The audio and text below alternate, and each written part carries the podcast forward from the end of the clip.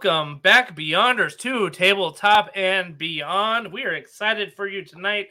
This is the winning war cry portion of the Tabletop and Beyond podcast.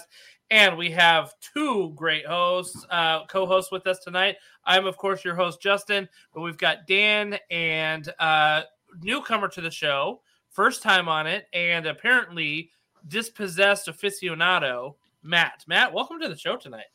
Uh, glad to be here. Yeah. Yeah, awesome, awesome. Matt, you. you you play uh, at the same in the same local area as Dan, right? Like you guys uh, play together and play often, right? I assume. Yeah, yeah, we play together mm-hmm. a lot. Awesome. So, uh, please tell me that you beat him often. I don't know about Not the last time we played. Because uh, I was playing my dwarves, my new dwarves. Oh yeah. you were you were playing dispossessed and you won. Oh, were these the uh, Vulcanite Fire Steel or, or Flameseeker? Sorry, that you're playing. Yeah, it oh. it all fell apart when I did the big like three actions in one dice. You know, like move, move, attack with the stupid little baby Magmadroth, and it did zero damage to a dwarf. Yeah. then, like move, move, attack, zero damage. And then Matt, I think you killed it before it could do its regular attacks, didn't you? Or yes, that's correct. Uh, yeah, I think it ran right into the Arkanaut Admiral and just got taken down. Yeah. That's when you hear Morgan Freeman's voice narrated. It's like that's when Dan knew he messed up. Yeah. awesome, awesome. Yeah. Well, uh, Matt, like I said, Matt, we are happy to have you here on the show with us. Uh, we are going to talk about the uh, other two factions in Cities of Sigmar, the Darkling Covens and the Dispossessed, and um, I'm excited to get a uh, get these done. As I as we mentioned before, I really really like the reorganization of Cities of Sigmar within Warcry, and I know it's in broader AOS as well. But just the fact that we narrowed it down to two factions. It's not like pick and choose super buffet that it was before. Um, I think it makes a, like a lot of people be able to wrap their heads around uh, Cities of Sigmar way better than it used to. It takes up way less real estate in the PDFs than it used to. You know, it was like a quarter of the cities or the the Sentinels of Order book. You know, it seemed like so. Um, I'm excited to kind of dive dive in and see the other half because we did talk about the um, uh, the the main one, uh, which is the Castelite hosts uh, last week. So yeah, excited to get to it. But uh, first, let's talk about our hobby table. Dan, why don't you kick us off with your hobby table? So I've been experimenting in painting purple and blue skin. I think you've got a picture of a ogre and Myrmidon that I um, am halfway through. But tonight, I am going to slap chop, hopefully finish it during this podcast, but I am going to slap chop like, uh, what is this? Five, 10, 15, 16 Blood Reavers. I must be missing four of them. I, oh, 17 Blood Reavers. This one has no arms. 17 is a perfectly so round number. 18 anyway, I'm going to be slap chopping 17 Blood Reavers tonight. So that is my um, hobby table for today. And maybe I finish them by the end of the podcast. I hope so. Now, um, this purple that you have, I pulled up your Myrmidon here. This purple that you have, yeah. this is what kind of the slap chop uh, of this, or is this just like no? Um, this is uh, doing layering and then a glaze okay. back down. So nice. Um, you can't get the well. I guess maybe you could. I don't know getting it to be like one color in the bottom because I wanted it to be kind of purple in the recesses and then blue in the highlights, and so hard to do that with uh, with slap chopping. You kind of have to spend a little bit more time on it, I think. I agree. I, I agree with that. Um, I think slap chop is great for things like blood reavers where you have 20 of them. For 17 blood reavers, yeah. you know, but when you got like a bigger like model that really catches the eye for people like a Myrmidon, like I like to take mm-hmm. my time with it, you know? Yeah. So yeah, very good. Very, very good. Uh, Matt, how's your hobby table? What you working on? Uh, right now I'm uh, painting up a uh, uh, it's a Reaper Miniatures Warg, which I'm going to use as a Frost Saber because the Frost Saber uh, official model is terrible. It's I think Games Workshop's worst model that they currently sell. oh, I don't know. The I think the original Yeti is like up there for like worst model. Like you know, before these new cool Yetis came out, the old one was pretty ugly. Yeah, so, but yeah, that the, was pro- the same the release. original Frost That was Snow Ogres. That was the same release. Yeah, exactly. Yeah. Yeah. Uh, Whoever designed those hopefully may not be at Games Workshop still. So Oh, or maybe That's rude. improved. that's rude. Sorry, James. I apologize, James Workshop. I'm sorry. but yeah, Matt, uh, they are uh, they are terribly ugly, They're and I'm so glad bad. you found a I'm glad you found an alternative. Yeah, how many are you painting up? Uh, just just one to go with my Ogre Warband. I don't think more than one is a good idea, but just one fast guy to go Yeah, harass little things. Mhm. and they harass for sure. Those frost Yeah. sabers, like they're no joke. They're actually, in my opinion, some of the best beasts in the whole game.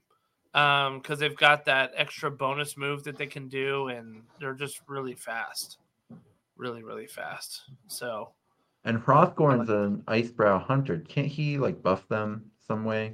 I don't. I don't remember. I don't play Hrothgorn, so I don't know. But I think he can. Nobody like most Hrothgorn players don't actually do this, but I think he can buff Frost Sabers with the. Uh, With he the can. I don't Hunter. play Hrothgorn, but I might take a look into it. But yeah, he does have some kind of buff for them. yeah, that's cool. Hrothgorn and like six frost sabers, just like Yeah. go, you know.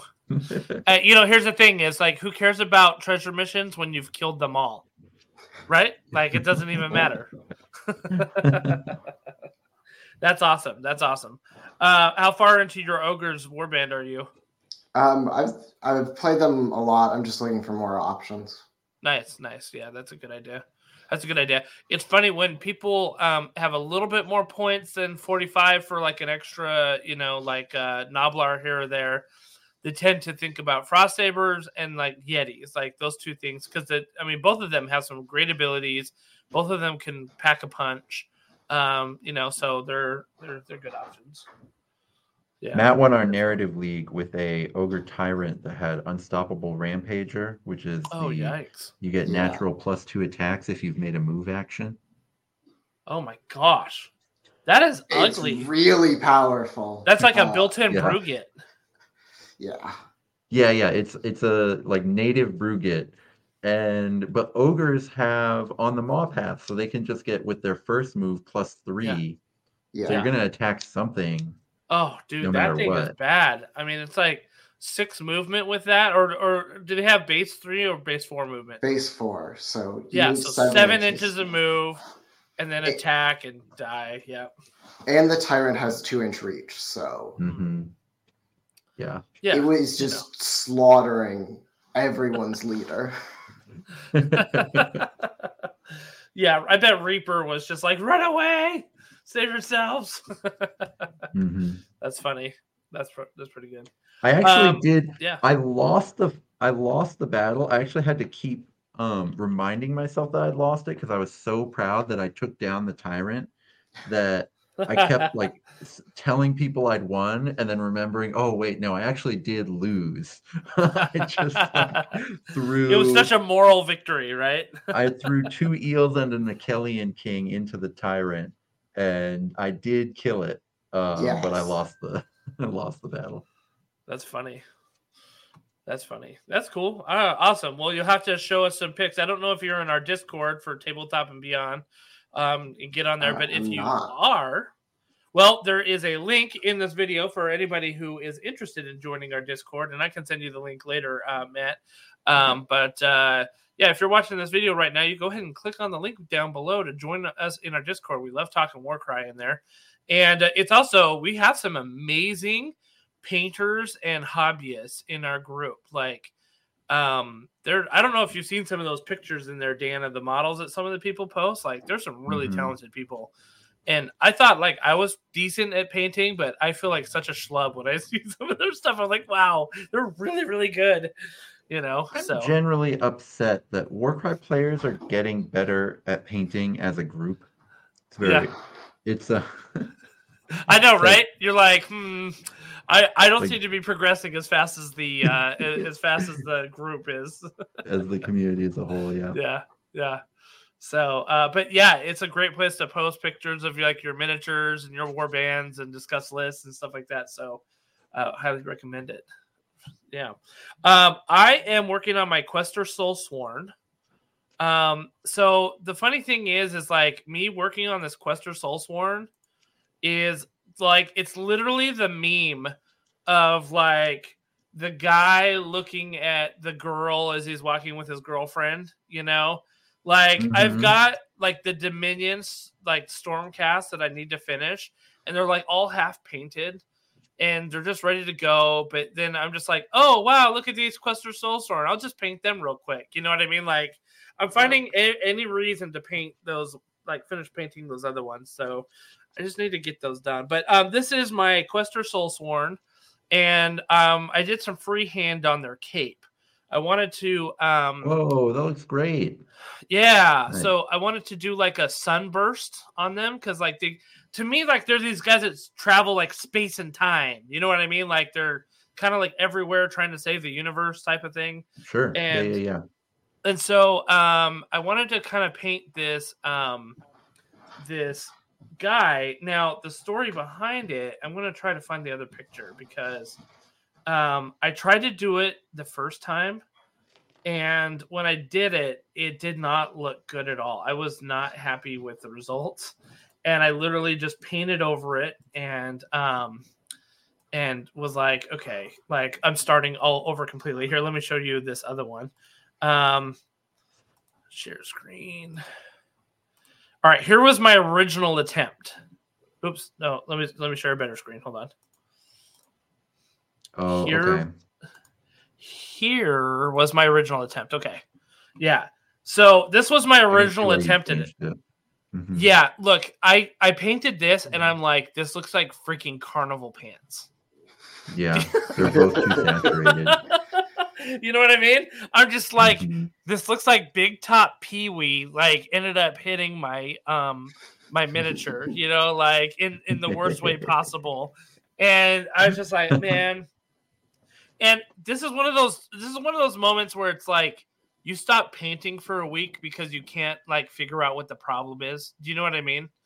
And you're just like, I don't know, like I don't know how to fix this, so I'm just not gonna paint. And so like oh, I just didn't do yeah. anything until I started thinking about it. And then I ended up Googling um uh Destiny, like the video game, like the cloaks in Destiny. Yeah. Um, because they had some that had like sunburst and different designs that I really liked and color schemes that I thought were really good too. And so um I ended up seeing a couple of them and then I went back to the drawing board and I, you know, I ended up doing the new one, which again I'll pull that up uh, real quick, and I think I think it worked out way better. You know, yeah. so um, I went way darker with the blue, and then I put like a kind of a cream, and then like you know put the like a yellow, there. Yeah, yeah, yellow in it. So it didn't, it wasn't as stark, and it didn't seem as cartoony. Um, so anyway, and I think the rays, I think the rays like emanate a little bit better on this cloak too. You know, so totally. Um, yeah. the fr- the thing is, fewer is, of them, right? They're, yeah, exactly. Each one is wider, and yeah. so they kind of sell a little bit more. Yeah, I like that.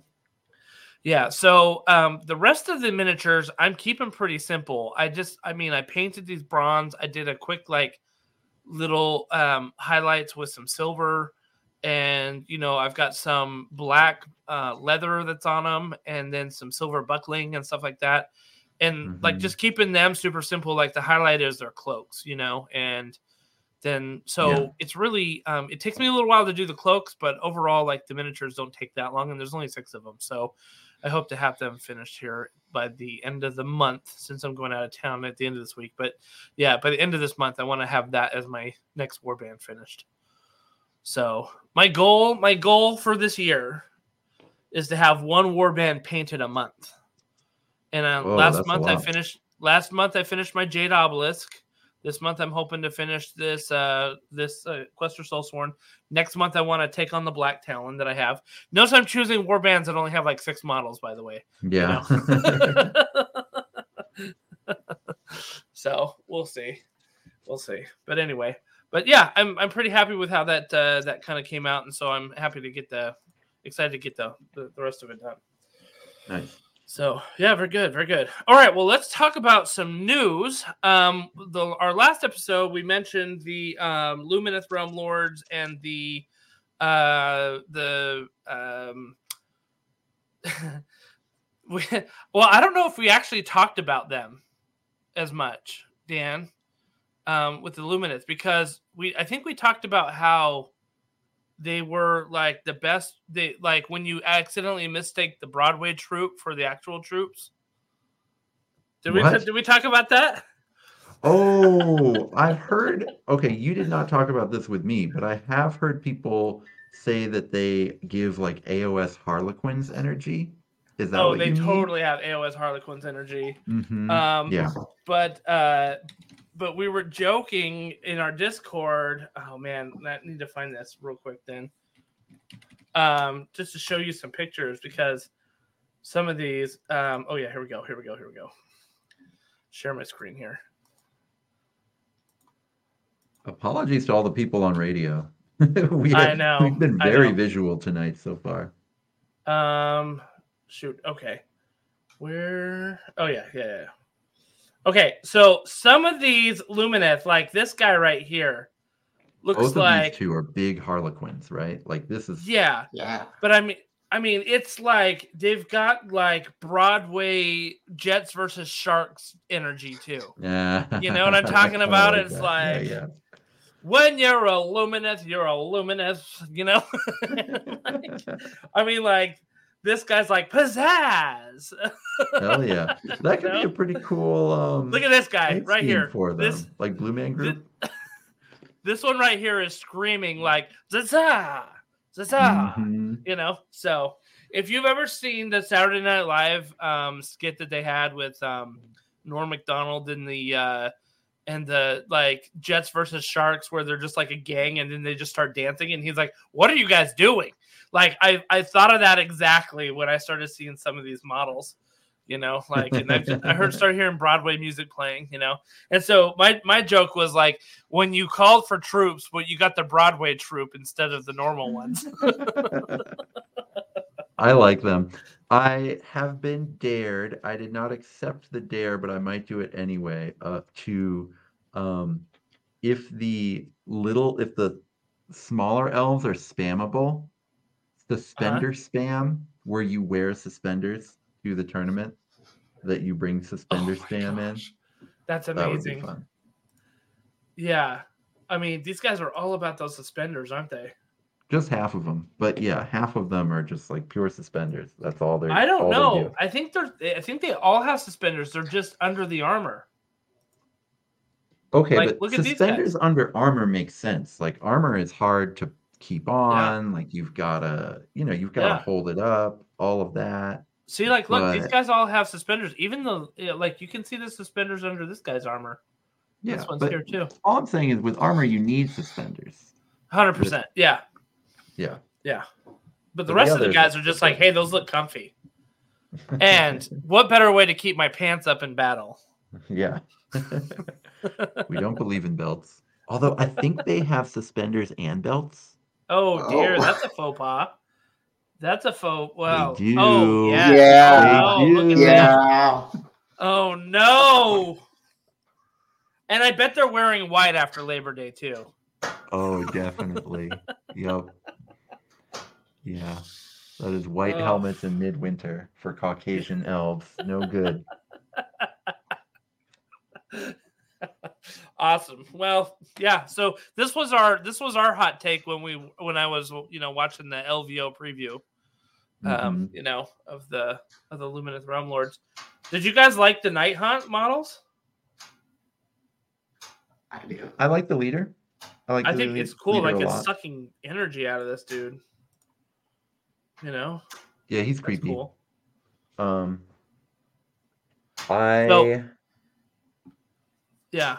I, I was gonna say that um, I am a big Nighthaunt player in AOS, Mhm. and I had a whole like ton of Hexwraiths, right? And they had this Yeah. whole thing on their like size that they would ride into battle with that had these little balls with smoke coming off of it, and it just looked Mm. so stupid that I cut them off, like because it was just like, wait, why are these here? Like it's like Mhm. doesn't even make sense. Like it, it's gonna prevent you from cutting things, you know? Like Yeah. it didn't. It just didn't make sense. And so uh, when I saw these, I'm like, oh great, here come the balls and the smoke again. But I mean, at least this is kind of like a mace staff thing, you know? Yeah, that's more like a traditional flail, which Yeah. um, medieval nerd corner flails there is historical backing for them they appear in medieval like illuminated manuscripts and stuff we know that people used flails but they're the one medieval weapon that um like hema enthusiasts or like you know like historical battle recreators Yeah. they just say they're completely worthless. They're like by far the worst weapon. You're more likely to hurt yourself than the enemy.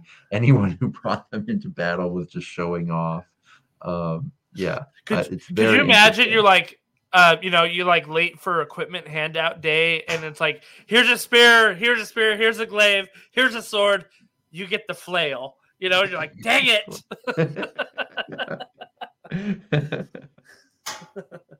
Yeah. So I, you know, I like the I like the the flames that you can do with this. And, um, I don't know that I love the green and yellow flames on these. Mhm. Um, but uh, it'll be interesting. We haven't seen anything really about the rules, right? No. True. Um, Yeah. I'm interested if they've got some. I would hope, like some of the other fire war bands, that they Mhm. just have a lot of damage that comes from abilities. Yeah. You know, like Scions of the Flame, all of their abilities do damage, and like Right. Horns of Hashut, you know, have that broken flamethrower. Um, Yeah. So I kind of hope that they're like a, you know, tricksy, but can do real damage, just like they do it with their dice kind of warband. That'd be kind of Yeah. cool. Uh, they're gonna have to do something with him because Nighthaunt right now sucks, and that makes my heart hurt so bad when I say it because I have literally three shelves of Nighthaunt models that would love to see the table, and I love them, you know, and stuff like that, but. They're just my wet noodles. I mean, there's a reason that we at Nova Open chose them to be staff bot. You know, Sure.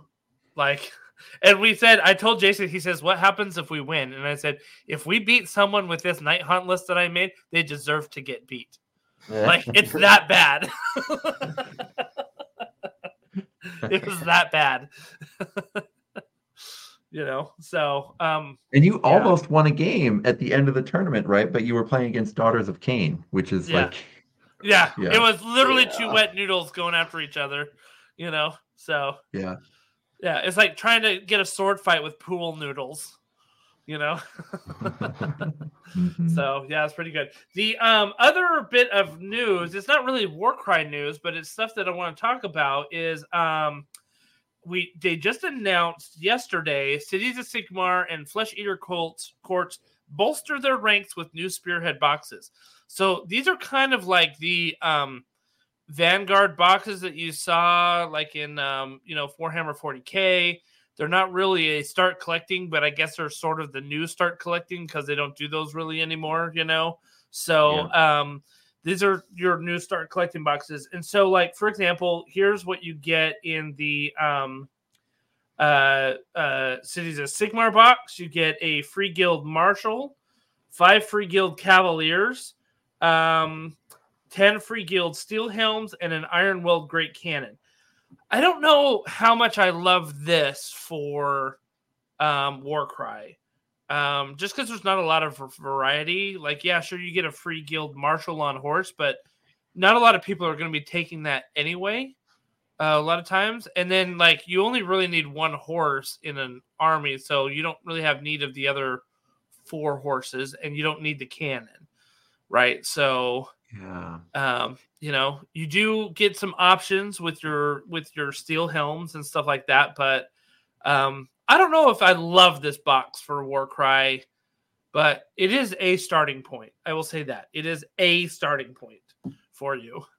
You know. Yeah, the the Cavalier Marshal struggles for. I mean, it's not terrible, but it doesn't have the fancy rune marks that all the synergies key off of.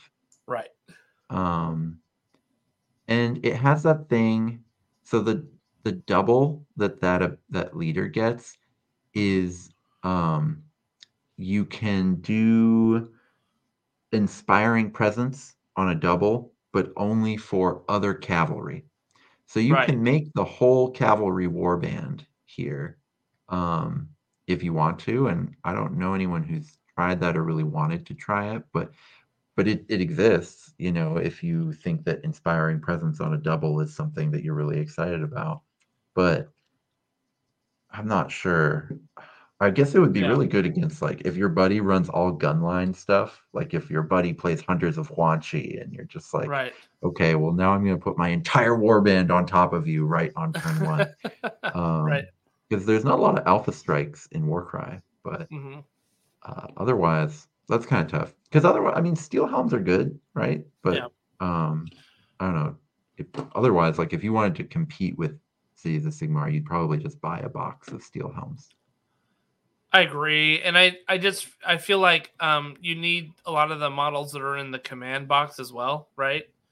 To really make a good kind of leadership, and so um, I don't know if that's a good. This is a good starting point, but it brings us to the next one, which is the Flesh Eater Courts one.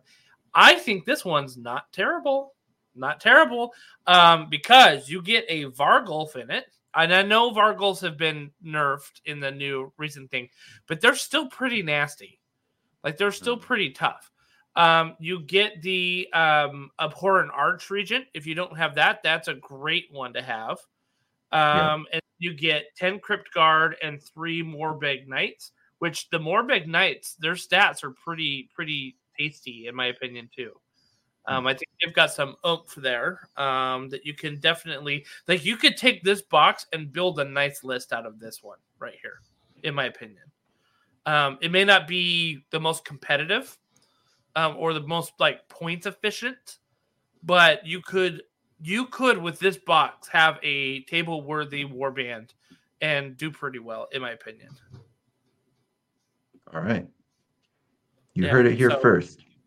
Yeah. Um, Uh, here's a question for you: How much do you think this box is going to be? These boxes. I do not claim to be a Nottinghamologist. I don't know, Matt. Do you? Are you a Nottinghamologist? Do you ever like try to predict these things? No, I, I, I have no idea. Yeah, so I'll throw out I'll throw out one of my predictions. Um, I was gonna say ninety nine dollars, or you know, like 95 99 dollars, something like that, to keep it under a hundred. And a great usually they'll price. like usually what they'll do is they'll like you add up the cost of like you know the your your baseline troops. You add up the cost of like some of these elites right here and then they'll throw in like one of the other models that's essentially free. And that's kind of how they've done their pricing. That's how the started collecting was like the the fec start collecting basically you got the terror guys for free. Like if you added up all the you know the the crypt horrors and flayers and like all that stuff that you paid for right um so I was gonna say ninety nine dollars, but GW just keeps raising the prices. I bet this is gonna be one hundred twenty, and I I think that that's too much for models. But I think but I think OGW has just been raising prices, and I mean I've I've seen some videos lately of them, like people saying like, are they starting to outprice themselves out of the market? You know, which I think is a fair question to ask. You know, I don't think they're pricing themselves out of the market. I'm not sure what that means. So it's definitely like the kind of thing you see on the internet, but I don't yeah, I don't think they're doing that, but I do think it's it's probably going to be more expensive than you want it to be. I agree. Yeah. I would pay 120 because combat patrols have a little bit more stuff in them than this, unless you get a Uh-huh. Space Marines one, and then they don't have anything in them. Um, and they're all 160 yeah, uh, before discounts, but you know, before retailer discounts. And so, you know, like there's no way these will be as much as a combat patrol. That'd be crazy. right, right. Um, but I think they're going to be more than a hundred dollars, unfortunately, because like they're not going to be sixty dollars less than a combat patrol.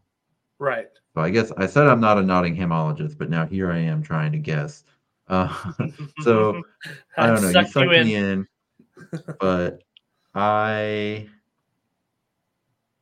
I think they're going to be expensive. I think 120 is the low end. I think I think maybe That's like fair. one because how much are vanguards? Are these more or less models than a vanguard? They're more, right? Than a Or Vanguard no, they're less models. Yeah, They're less Vanguard. models. They're less models. So, um, and vanguards are 140. God, how cynical would that be if these came out at 140? Yeah. I don't know. I don't know what what they're gonna be. Matt, your reaction. Yeah, Dude, that I was- Yeah, like that that was my reaction when the new um when the new Warcry stuff came out, like the Vulcanite Flame Seekers and stuff, and they broke up the terrain so that now like if you got everything, it was like essentially like sixty dollars more expensive than it was if it was all in one box. You Mhm. know, and that was my reaction was ugh, you know. And I think they sold more that way though, so I think they're gonna keep know. doing it, right? Because I know. people who just wanted the war bands, well, Yep. like people who would have not bought the box because it was too much stuff, bought like either the terrain or the war bands. Yeah. Um, and then the crazies, like, Got it all know, right. we love Yep. them, but they, yeah, ended up buying it all anyway. So I think they made more money that way than they would have otherwise.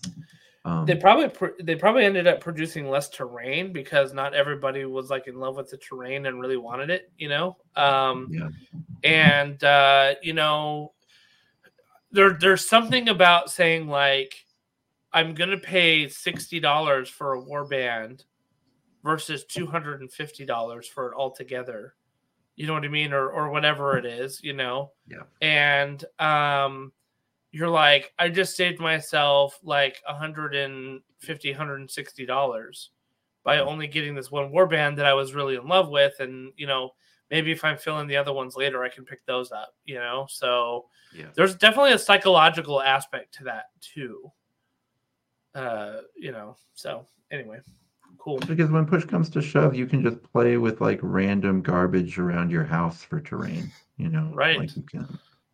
Exactly. Um, where it's a lot harder to do that with models, I think. Yeah.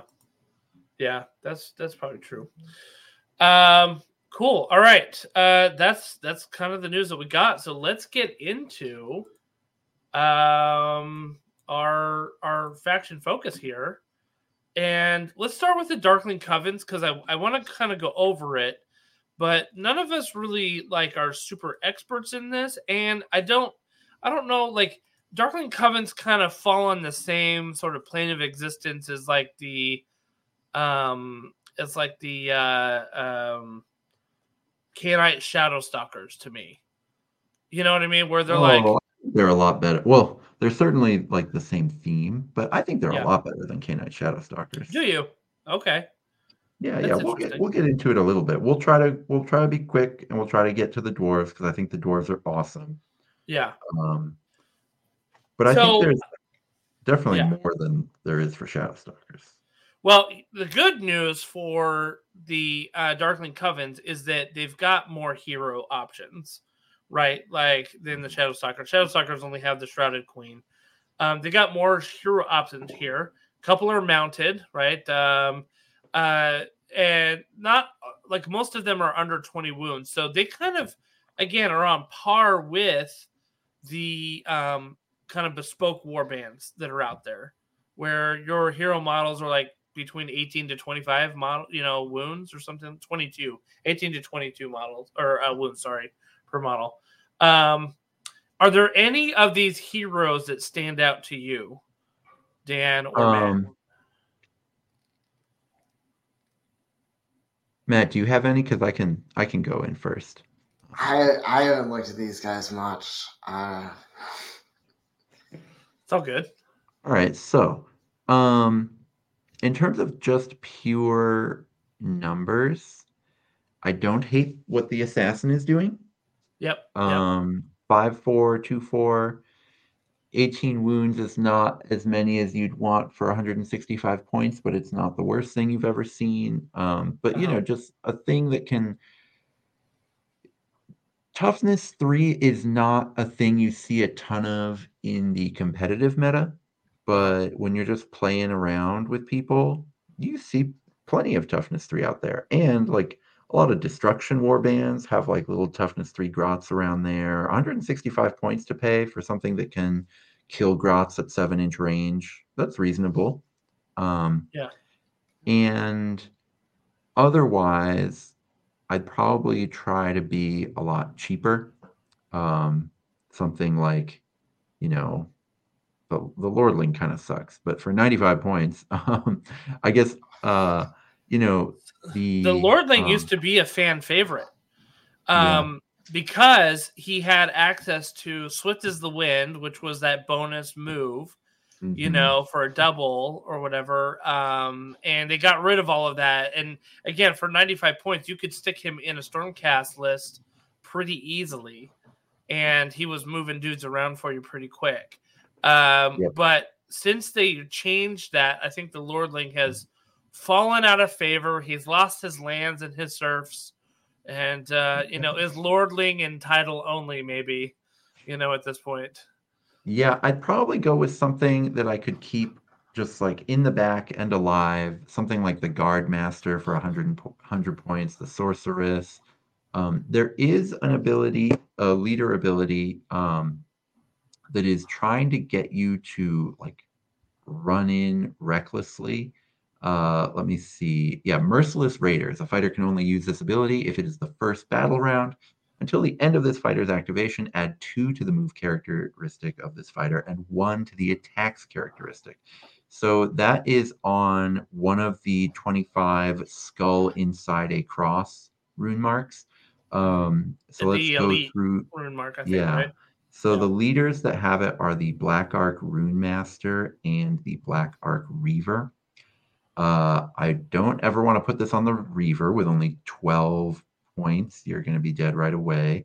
Um, But and unfortunately, the Fleet Master that's probably also true. But the Fleet Master at least has an extra point of strength and an extra six wounds. And I could see a situation where you might do that. Um, I'm not very excited about it. I'm not very excited about having my like turn one just crazy alpha strike ability on a leader who only has 18 wounds, but that is at least like a thing. You know what I mean? Like Right. it might not be powerful, but it's it's a trick. It's a theme. It's it's something that you can play and enjoy, and um, it can kind of be your calling card. Is uh, I'm gonna, especially, I'm kind of getting ahead of us here, but since we don't really like the leaders, we can skip it. Um, Yeah. When you have a ton of 55 point chaff, you can put Right. a ton of it on the board, and you can be reasonably confident that your opponent will have to you know, run forward to the objectives or the treasure or whatever before you had to. So knowing that you can hit something eight inches away with this is kind of cool. Um, unfortunately, it's just not that big. You know, there are tons of factions that on a double have plus one move, then plus one attack Yeah. for no hoop that you have to jump through. So the Right. fact that this is only plus two move and plus one attack, and the hoop is like really rough. It's only the first battle round. Which is tough. crazy because nobody nobody does anything the first battle round usually. You know what I mean? Like it's all about positioning in that first round, and a lot of times with the way that uh, the deployment zones are set up, like even with a five inch move, like it's going to be hard to get over into somebody's you know thing to let you do it, right? So Yeah. So my idea was hopefully like you wait them out, you force them to run to the objectives, and maybe you're within eight inches of someone then. Um, Yeah. But that's tough. And like, man, the the consequences of losing initiative in round two if you use this ability are just so dire. Yeah, um, that it's just it's rough. But let's go to their troops because there's a lot Yeah. more to like with their troops. That's true. uh, that's that's very true. Yeah, I I was gonna say that with their leaders, um, there's nothing a lot that stands out to me. And in fact, I was gonna say that a lot of their leaders, the only difference between them is that like they have a couple more wounds and maybe they their base damage is up by one instead of it being one four, it's two four, or mm-hmm. you know, it's it's uh, like two yeah, like two four seems to be a lot on them, whereas the normal troops are like one four or one three. So yeah. um you know, but again, you know, you've got the Lordling at 95, the Black Ark Reaver at 100, Guard Master at 100. Like you have some of these that are like low point costs that um generally with a lot of war bands, I would tell you stay away from the 100 to 120 point leaders because they're mm-hmm. usually um twice as much as the um as their normal version of them, right? They're like the sergeant of like that troop. They're twice yeah. as much and they don't give you twice the value because yep. it's you know so like it's not it's it's like cost efficiently is it's not as good um but you know if you're looking for bodies like their low point count um models i think are probably better than if you were to get like some of the more 165 ones um just just to have model you know heroes on the table type of thing yeah, it's like you just want to pay as low a tax as possible yeah. to just get to play the real fighters in the warband, right. which are the exactly. really cheap guys. Yeah. Yeah. So um they've got two they they really only have two regular fighters that are over a hundred. It's the Drake mm-hmm. Spawn Knight and the Dark Rider, right? Both of those are mounted, and so like they've got them they've got the mounted tax or the movement tax that's on them you know, they're yeah. 165 points, 150 points. Their attack profiles are not great, right? So I would not advise anybody of taking these unless you have them and you really want to play them. I wouldn't. Um, I, w- I would not go for these because you can get three, and we'll see this. You can get oh, three uh, like chaff fighters for the cost of this one Drake Spawn Knight and they almost all have the same attack profile as he does with like a little bit less damage. So yep, same page. you know, exactly. So um so let's get to uh, let's get to their uh fighters real quick. Um one one that kind of stood out to me for 90 points was the executioner. Um, you know, yeah. and, and, we'll talk about like their big bang here in just a minute, which are their really cheap ones. But the executioner kind of stood out to me four attacks. Strength three isn't like lovely, but it does have two four damage and a six inch move. Like this guy, um, for against other T three models, I feel like would be pretty good. You know, like I think that he he wouldn't be bad against skeletons or something like that. Specifically, in a warband that's already running like 11, 12 fighters where you can be yeah. pretty confident you're not going to get countered when you attack with this guy. Because 4324 can be tough when you just run uh-huh. into counter. But, right. um, you know, you flood the board with bodies, and then all of a sudden, counter is not really a concern for you. And that's that makes them a little bit more playable. It does mean that you I you couldn't convince me to run more than two of him. Uh, yeah, I um, agree with that. Yeah, totally. Yeah. But um, he does have the ability to add half the value of the ability to damage points allocated by critical strikes. That's not my favorite version of this ability. Like I always love it when it says hits and critical hits, right? Yeah. Um, yeah. because you know, there's you got to roll sixes, and that's like just roll sixes. Sure, I'll win the game if I do that, right? But um, mm-hmm. but it is a double, and it's like if you do need to maybe give him a little bit more umph like you can you can go for it you know so it's not the worst but it's not great um, yeah with this warband you'd probably catch me trying to spend all of my dice on my allies as often yeah. as possible um like it'd be hard to convince me to try to spend dice on the fighters other than like yeah. maybe the one in 20 times when your Black Ark Fleet Master gets to really pop off in round one. Uh, yeah. otherwise, I'm trying to use my dice on my allies, I think. Um, I'm gonna kind of gloss over the Black Guard and the Dark Shard. Like those two, sure. I don't think like are much to write home about. Mm-hmm. Um, Agreed. You know, uh, The the blackguard has a similar attack profile to the executioner, but one less Mhm. attack, and I think it's worth the five extra points just to go with the executioner. Yep. You know, to get that extra attack. So, um, so let's talk about their cheap guys. Okay, so they've got one at sixty-five points, one at sixty points, and two at fifty-five points. So let's start with the sixty-five point. Is the Black Ark Corsair with Vicious Blade and Repeater Crossbow. Um, attack profile three attacks, strength three, one three damage, movement five, toughness three, eight wounds. Um, and he has access to the um chart that that first turn charge ability. Hooray! Yeah. like, don't, don't. Like, if you ever think that you should, we're telling you right now, don't, don't do it.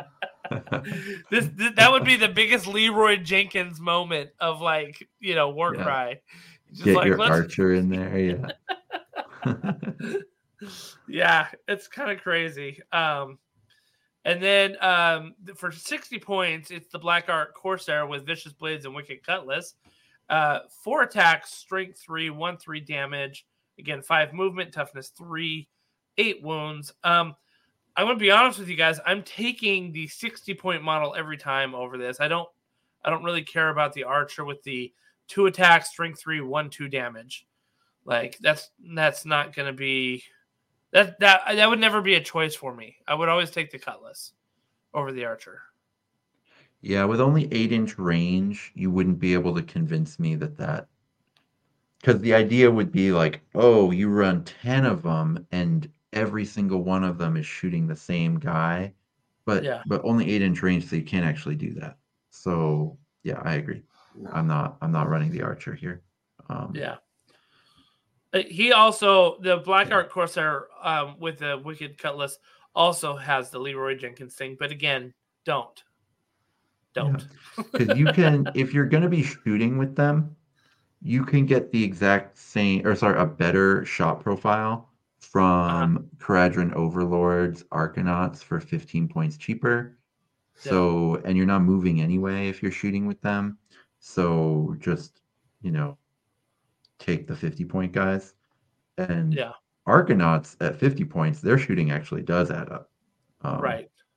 but uh, these guys, and also Arkanauts deal three on a crit and not two, which Right. really hurts. Um, Yep.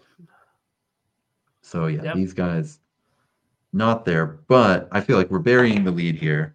Yeah. Which well, no, we weren't bearing the lead. We're saving the best for last. Oh, there we go. There we go. so there's two fighters that are at 55 points. I think anytime you see 55 points, like your eyes should be like that, ooga ooga, right? Like Yeah. you need to be, um, you need to be looking at them. Like, you know, crypt ghouls, uh, arkanauts. Like every time you know a a faction has a 55 point fighter, it's going to be a good choice because of how many you can field there. So Yep. the Dread Spear has a two inch range, two attacks, strength three, one four damage, five inch move, toughness four, eight wounds. And the Bleak Sword is one inch range, three attacks, th- strength three, one three damage, uh, five movement, toughness four, um, eight wounds. Um, which would you field a mixture of these, or would you le- lean in heavy to uh, one, like one or the other? Um, I could see a mixture. I think, man, I mean, two, three, one, four is tough, but you're just running them to be, you know, 55 points. So, so maybe that's fine. Um, Yeah. yeah, I think you could convince me to run a mix of them.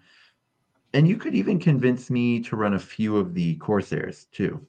Um, you know, 60 is a lot more than 55 when you are spamming, what like when you're Uh-huh. running seven of them. Yeah. But it's not a lot more than 55 when it's like, these are how many points I have, and rather than spend 10 points on a divine blessing for something that's not going to matter, why don't I spend 10 points turning two of my bleak swords and just getting the extra attack on them? I mean, you Uh-huh. do lose one point of toughness, so that's tough against some matchups. Um, yeah, I don't know. I think I would lean bleak swords because I, I do like my chaff to be able to do some damage. Um, right. And it and it, it with that profile one four one three, you're re- what you're really trying to do is fish for crits, right? mhm, So Yeah. And you're not rolling enough dice to do that. Yeah, Like Yeah. one four on the dread spears. I mean, because you were like really Right. going for crits there. You're not just you're not rolling enough dice, but at least with the bleak swords, you know, you attack twice, you roll six dice, you'll probably get a crit. You know, yeah, right. Um, Mathematically, should be getting a crit, right? In Yeah. theory, one out of six. yeah. Um, yeah. Now the uh, the interesting thing is they do have this bulwark uh, rune mark, and it it allows them to form shield wall until the end of the battle round. Add two to the toughness characteristic of friendly fighters with both the Sig- cities of Sigmar Darkling Coven's factored rune mark and the Bul- bulwark rune mark while they are within three inches of this fighter. So if you're stacking them up, which is easy to do with them, right? Like you're going to have a ton together. Like all of them Mhm. all of a sudden go from toughness three to toughness five, Yeah. which is not Um, or toughness bad. four. They're toughness four. Oh, there's oh yeah, so there'd be toughness six, and that's Yeah. on a double. Mm-hmm.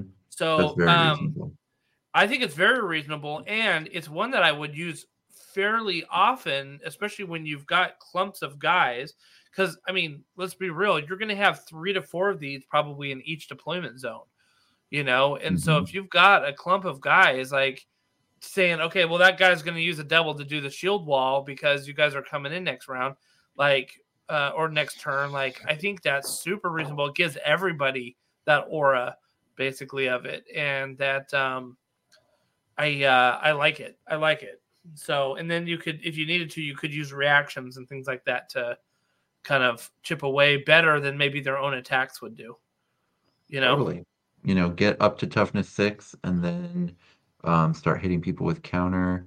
You can Yep. also oh their reaction their faction reaction I don't like. It's if they disengage, you um, get a better than the regular anti-disengage Mhm. reaction, um, which is Yeah. fine. But uh, it does make me want to run the one inch range ones a little bit more since you can Yeah. actually tie people up and then get that better reaction when they decide it's not worth their time to try to kill you. Um, which might be especially true when it's a toughness six 55 point fighter, you know? Yeah. Um, something like an Ogroid Myrmidon, which only rolling three dice on strength five, and a lot of people take those, and all of a sudden, you know, you're it only takes two hits, but three dice, you might not roll two five ups. So right? Yeah, yeah, and tying up a myrmidon like that is almost it's it's almost as good as killing a myrmidon. You know, because it's it's it's not doing anything for you. Yeah. You know what I mean? Um Yeah. so um I will say this. I'm gonna I'm gonna revamp uh, what I said earlier about a leader. Um and I think I would take the sorceress. Okay. So one, the sorceress is 125. It has the typical wizard profile with the 3 6 damage. Yes, you're only rolling two dice. We talked about this before with our sorceresses, right, Dan? And Mhm. and stuff if like they're that. cheap enough, it's okay. But Right. you want the third dice, yeah. So um so I would take the sorceress. I do like her quad. It's in in situations, right? So her quad is pick a visible enemy fighter within three inches of this fighter and roll a number of dice equal to the value of this ability. For each roll of two up, allocate three damage points to that fighter. In addition to the end of the battle round, half the toughness characteristic of that fighter rounding up. Mhm. So that's that's pretty good. That's pretty. I think it's pretty good. Like that's enough to like outright kill some Stormcast models, depending on how many dice you're doing. And then even if you don't kill it, its toughness is going to be at a three, you know, Mhm. or something like that. So yeah, I think that's great. All of a sudden, your guys are rolling on fours instead of fives, you know. Mhm. So anyway, um, Yeah, you not can get bad. me to do that. Yeah. So I would, I would, I mean, if you have to take a hero, I wouldn't mind taking a 125 point that has access to a decent ability and uh, maybe a little bit more damage that you could hide behind a wall of, of you know, guys Mhm. and and do her thing, you know. yeah. So anyway, Um, I think that's pretty much it for Darkling Covens. If you play it, we'd love to hear how you fare with it. Um, this seems to be if you were to put this in a tier list, Dan, where where, where would you put this faction? C yeah, I think they're fine. I think they're B. I mean, you know, B. the wow. I think the problem people have with them is that the abilities are not inspiring, but the wow. profiles are perfectly good. You know, and I think if you have a couple allies that you just think are like the sweetest models that you just wish you had a faction to run them in, you can run them in this one because they don't take any. You, know, you can have ten yeah. fighters and you still have a bajillion points on the board to bring things into. You know, um, this is like a good a, list to run a Charybdis in. Sure. Yeah. Yeah. I think we're about to get to a faction that's better for running a Charybdis in, but um, fair enough. But yeah, yeah, I do think you could absolutely run a Charybdis in this. I mean, a a sorceress plus eight of or yeah, let's say a sorceress plus seven of these guys, so that gets you to eight models. Is let me get my calculator. What was the sorceress? 125, is that right? 125. Yeah. Yeah. Yeah. So seven times 55. Oh yeah, that's like that's nothing. Oh my god. So yeah. a sorceress plus seven of these guys is 510 points. So you have 490 points that you can spend on two allies. You can get the two yeah. chunkiest things in order, right? I mean, that's Seriously. amazing. Yeah, yeah, yeah. Um, and you can still, and that still gets you to 10 fighters. That's wild. Um, so yeah, they're they're good. I mean, you know, they're just not like like I don't think they'll ever be a popular pick with competitive players because I think most competitive players in Warcry like to be a little bit cool, a little bit like fun. You know, you, you play yeah. to enjoy yourself, right? And so um, I think a lot of people will look at these abilities and be like, "Yeah, not for me." But yeah, that's okay. Right on, right on. Like we said, if you guys play it, um, jump in our Discord, let us know what you think, or leave a comment below. Very interested in your experience. I don't, you know, I never got this line. I, I think it's kind of hard to find a lot of these models too now. Um, they're out there, but I don't know that GW keeps them regularly stocked, so it's a little bit harder nowadays um, to I find. I think them. third party is your friend. Yeah, for these exactly. Um, I think there's a lot of cool, sort of elven warrior like D and D sculpts and stuff that maybe you you would use if you wanted to play yeah. these. Yeah, very good. All right, we're gonna get to the, the the whole point that we brought Matt on here. Like this is like the pinnacle of, of, of the reason why Matt is with us today is because we're going to talk about the dispossessed and um, excited about this because who doesn't like playing stocky chunky boys, right, Matt? Oh yeah, these these guys are they are definitely stocky and they're great. Um, tell me tell me why you like the dispossessed. Like, what's the overall kind of thematic feel of dispossessed and like what are like you know in a couple of like words like like well, what do they bring to the table? Uh so first i just want to say the thing that got me into uh, running the dwarves was the gyro bomber. Because okay all right. it's my favorite model in warcry because it's just this dwarf helicopter. Mm-hmm. and i saw that in a box uh, at the game store i was like i have to i have to buy these guys um, uh, but what's good about this faction right now? Um, so the def- is is you just have these stubborn little guys who are really hard to kill and just stand on objectives and they're like just just try just try it. Awesome. Yeah. Yep. Yeah i dare you to come get me huh? Yeah and uh and if the enemy is able to kill them then you just kill them right back because you you, you have this amazing reaction. The reaction is so powerful. Um, uh, let's mm-hmm. let's talk about it. Uh, so, grudge bearers, a fighter can make this reaction when they are targeted by a melee action after the damage is totaled, but before it is allocated to the fighter, which is a rare thing to see, right? So, like you know they're gonna die, right? Mm-hmm. Um, if if it is enough for this fighter to be taken down, pick another friendly fighter. That fighter makes a bonus move action or bonus attack action. So um, that's great. So Yeah. notice what it doesn't say here, hmm which is that the other friendly fighter has to be a dispossessed model. Whoa, that is a really good point. Because the um what is it? This was the same thing as the Questor Soulsworn, right? Where it's like Yeah. was one is taken down, but it has to be another Questor Soulsworn or another Stormcast. I can't remember. I think it was faction locked. I think the QS one's not faction locked, but what makes this amazing is that there are 75 point fighters that have this reaction, Yeah. you know, as opposed to 170 point fighters. Right. And, And, that was your biggest amazing on one. Questor Soulsworn. Yeah. Um, Wow. Yeah, I think Yeah, that's given who has access to this reaction, I think this is the best reaction in the game. Um, I think you're right about that. This just is a- because this of like incredible. who has it, like who it belongs to. Yeah. Um, I think it's incredible. Um, do you I assume, Matt, that you make uh good use of this quite often?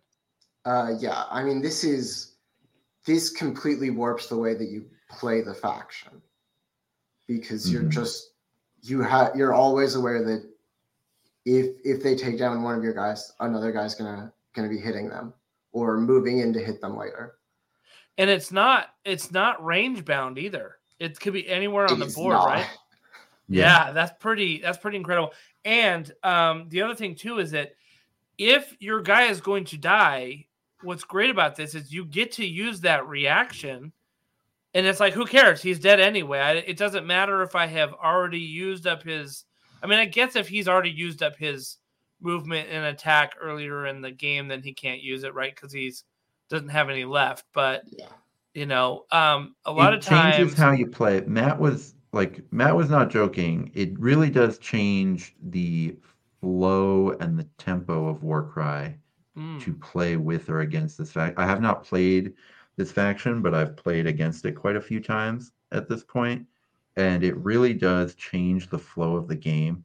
I really love it. Like it, the fact that Warcry is able to do this just as a game. I don't even mean like winning and losing wise. I just mean like it makes Warcry stronger that completely different play styles like this exist yeah. because games feel completely different when one person is playing this faction, which is cool. That's that's how the game should be, you know. So one thing that I was thinking about is that if I'm playing against you, Matt, I want to make sure. So normally I would try to target fighters that haven't gone yet, because if I take them down, then I take away two activations, and I'm starting to win, or I take away one activation with two actions, right? Um, and I start to win the activation war. Um, not so with these guys, right? Like you almost don't want to like attack a dwarf that hasn't gone yet because if I kill it, something else is going to get hit or is going to be put in place to get hit, right?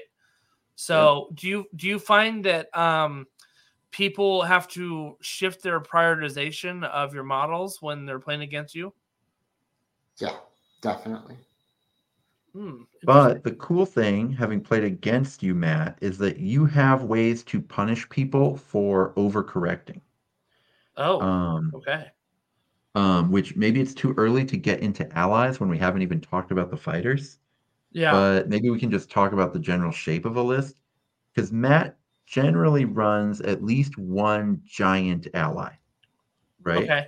Yeah. And then you get to like activate your giant ally early in the round, which puts a lot of pressure on your opponent because it probably killed something when it activated, or it probably did Mm. something very impactful.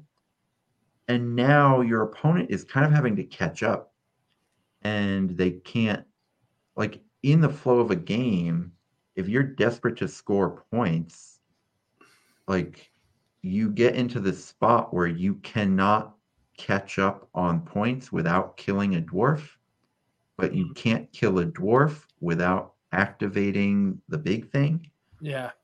And so now you're in a really tough spot.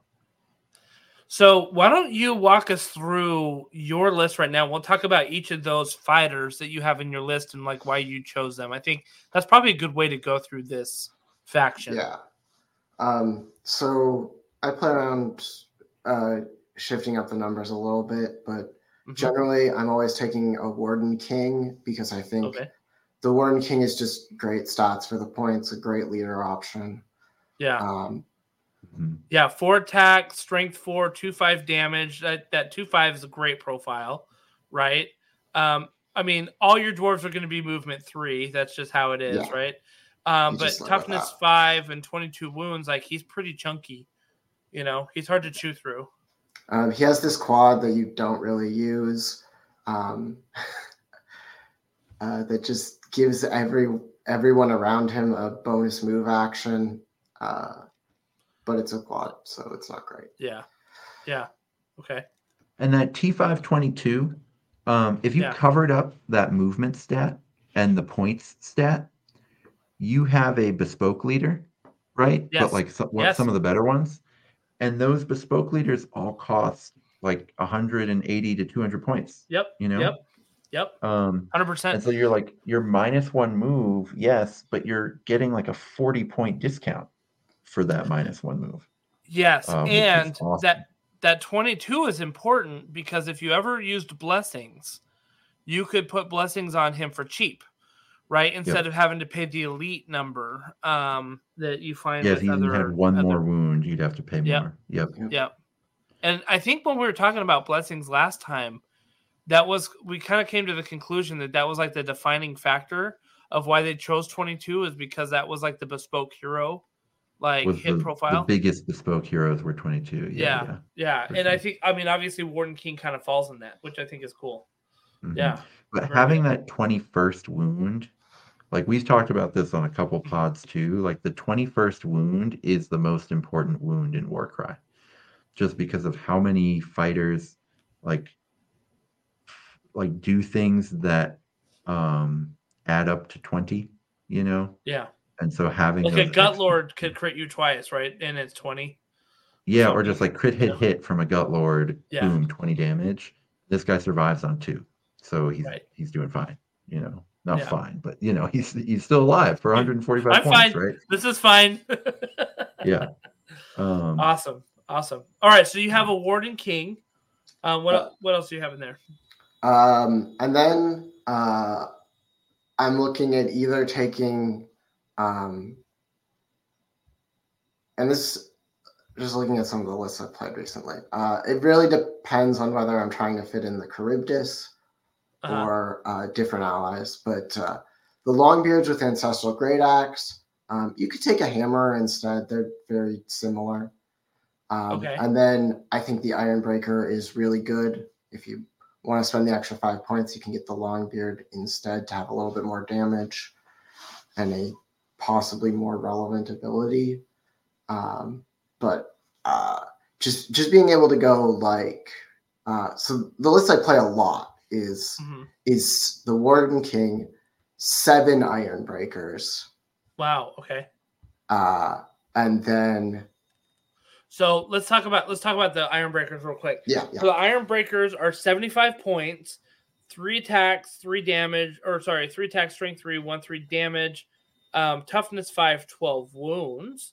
Um, and they have the bulwark one, which I imagine is like a shield wall type of thing, right?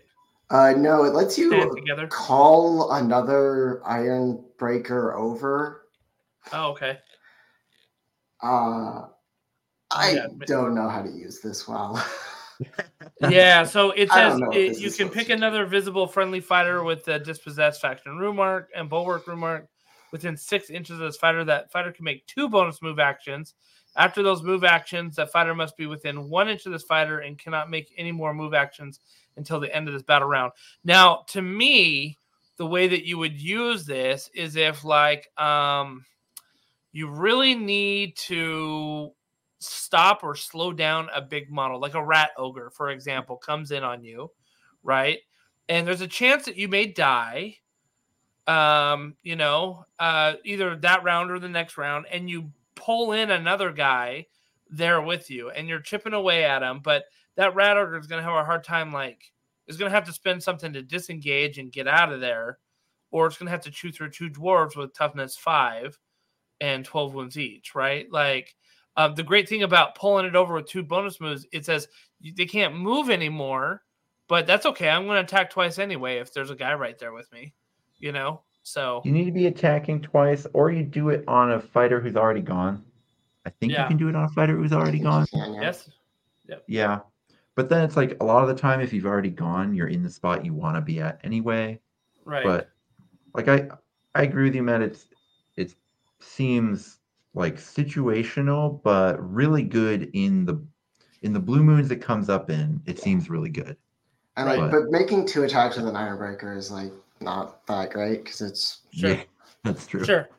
No, Yeah. but oh, like I said, like you might put this on a Myrmidon, right? Where you just need to slow it down for a turn. Because it's Mhm. gonna probably have to use all of its attacks to try to get through one iron breaker.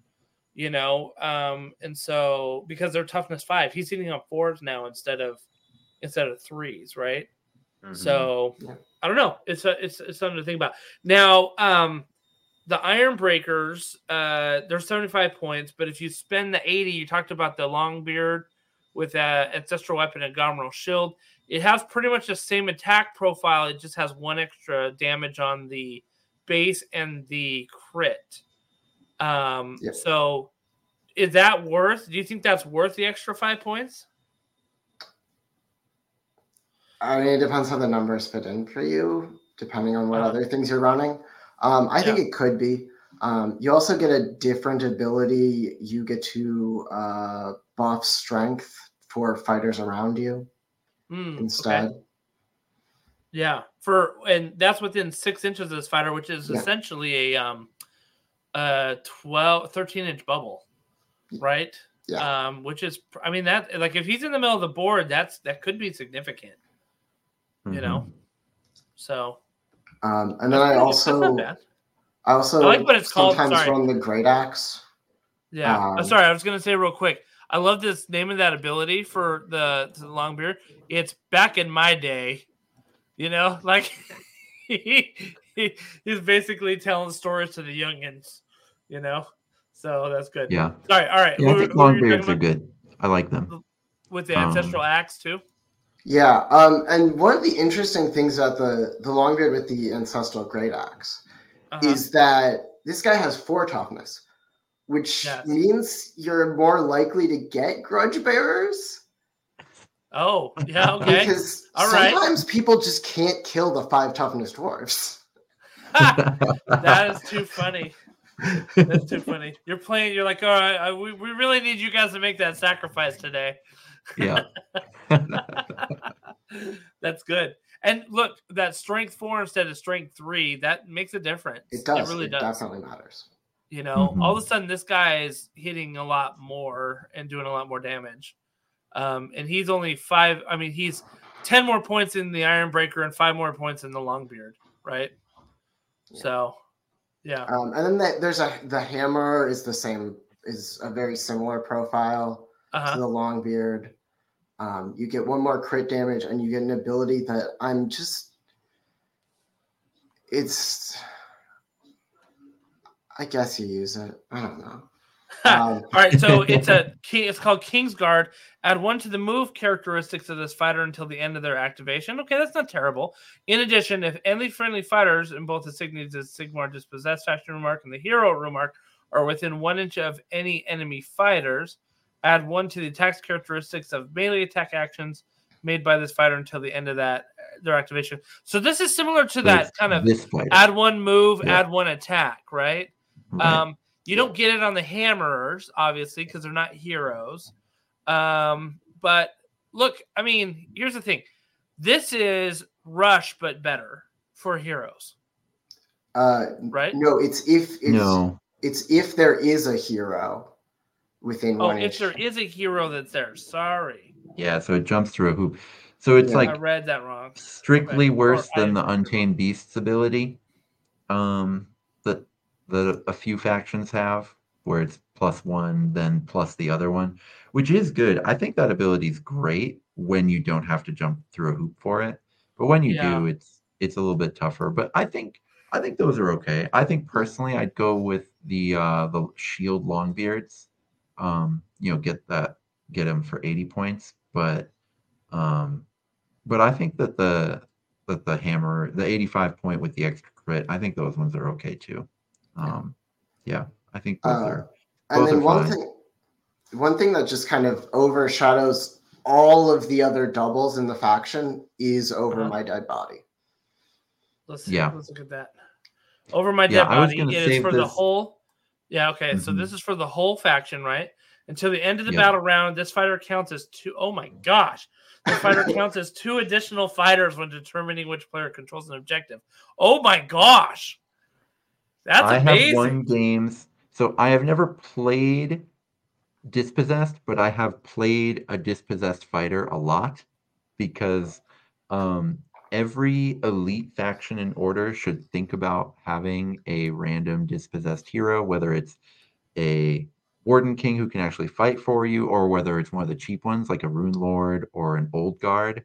Um, I picked the old guard, but I think I could see lots of reasons to do the rune lord. And you just do over my dead body and then wait. And then they have to kill it, right? They have to kill it or else they lose the game. And then when they kill it, you get your grudge bearers and then you know your other elite fighters get to do a thing. So like as an ally i think those dispossessed heroes are amazing. I think they're just so incredible um because of over my dead body. Yeah. Um, so i have won a couple games in events now. Uh just one with sylvaneth and one um with man who was it vulcan flame seekers uh nice. where I just won because specifically because I had an old guard in there. Yeah.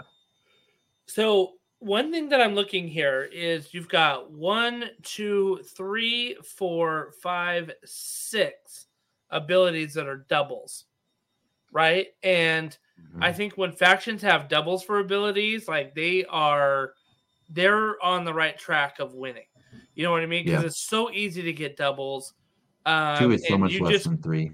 yeah, right. And you Yeah. can it, like it's exponentially less. It's not linear, right? Like Yeah, yeah, it's- it's, half it's- as much. In the game. right? Mhm. and Yeah. so um so it's it's it's great that you have this and if you tailor your list so that you have like two or three that you focus on you know in terms of your doubles. I did this with Bonesplitterz where i've really only used two different abilities and that just made me play so much more efficiently.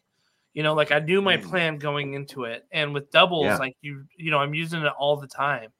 And um you know like using the back in my day that that seems really good. Over my dead body seems really good you know the king's guard stand together uh, maybe not as much you know what i mean? Like but you don't have to play those fighters and that's fine like you just don't Yeah. need to even think about those abilities then you know? And it helps simplify what your game plan is um coming out you know? Um compare that to like something like the um grave uh the the Soulblight Gravelords that have some amazing abilities but they're like a mix of doubles and triples and it's like you know you're kind of like what do i do with all of these and, and you have you really have to think through hard how you're gonna you know use those so Yeah. um i think it's i think it's great um So we've got through the leaders and Yeah. the troops, but I feel like the main thing is what you're spending grudge bearers on, like really changes the texture of your Yeah. warband. So Matt, could you talk a little bit about the allies that you generally sort of default towards with these Yeah. guys? Uh, so I've I've used the uh, Charybdis. Uh, Okay. Because it's it's just so powerful to just get an extra attack with the monster, yeah and the monster's fast. So if it's not near something, Grudge Bearers can also give you a move, so you can be near something. Right. Now it doesn't count as an activation, so you can't use Dragon Maul, but you still get to do a bonus move or a bonus attack, right? Yep. Okay. Yep. Um, but then uh, if I'm not if I'm not trying to go with that uh, power that you know really top heavy, um, what I uh, generally use as my allies are uh, an Annihilator Prime uh, Okay. with the Meteoric Hammer, but the Grand Hammer is also good, um, and an Arkanaut Admiral. Okay. Tell me why the Arkanaut Admiral. I think so. So let me just say, I think we understand the Annihilator Prime, you know, and the great thing about that is that you do have the option of sending it on a bonus move action, which is probably its greatest weakness is its movement, you know, and getting it into a position where it can then like, you know, do something its next turn, I think is super amazing. Um, but why the why the Arkanaut Admiral? Um, it's a cheaper option that still has three normal damage. Okay. And um, occasionally I use Fight for Profit. Yeah. Um, and just bonus flavor, it's also a dwarf. Right. Right. There's the rule of cool in there too, right? I so, find that uh, when you're using hammerers instead of iron breakers, the fight for profit can actually matter. And then having an ally yeah. who uses triples is a little bit because we just talked about these guys don't use triples; they're all doubles. Yeah, you're not competing for resources, right?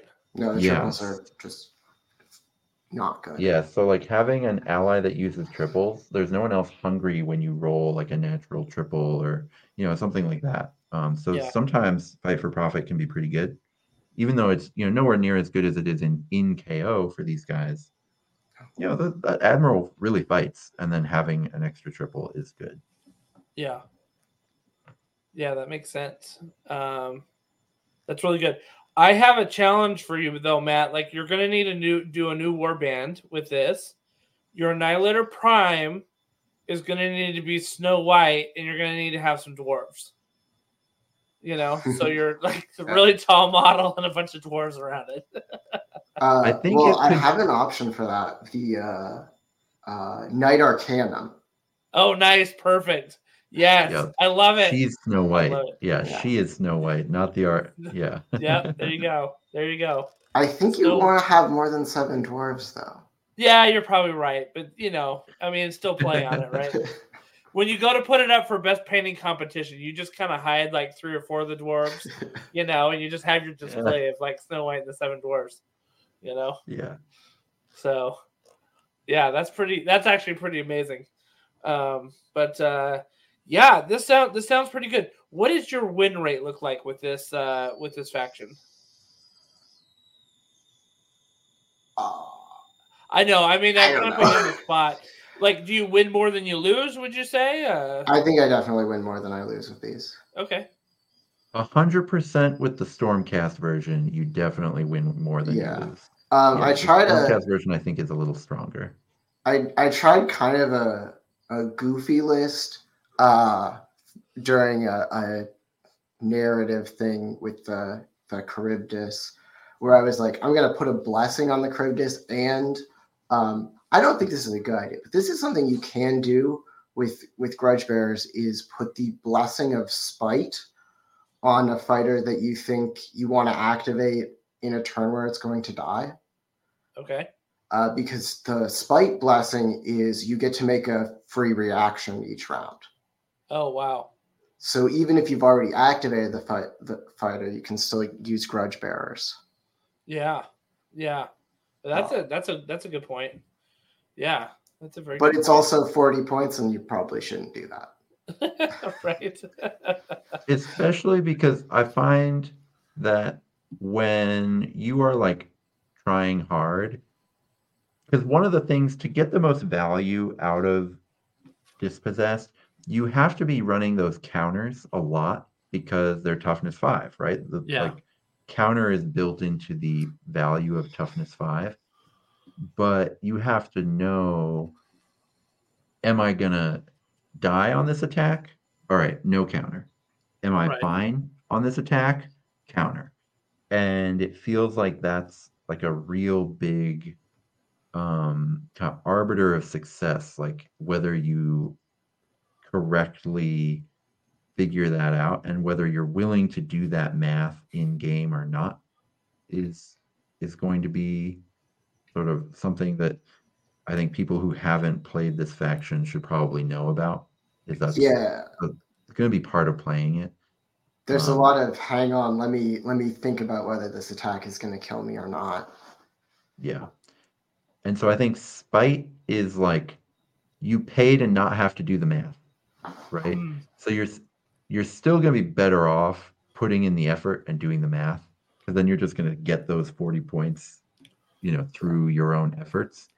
But um but yeah, if you don't want to do the math, if you want to like go to a narrative tournament and, you know, like drink a little or have a THC seltzer before you play, like you know, then I think the spite is worth it. Let me let me ask you this, Matt, just to kind of close this out. Um, what is the best way to get uh, a good band of dispossessed fighters? Uh, like to buy them. Yeah, yeah, yeah.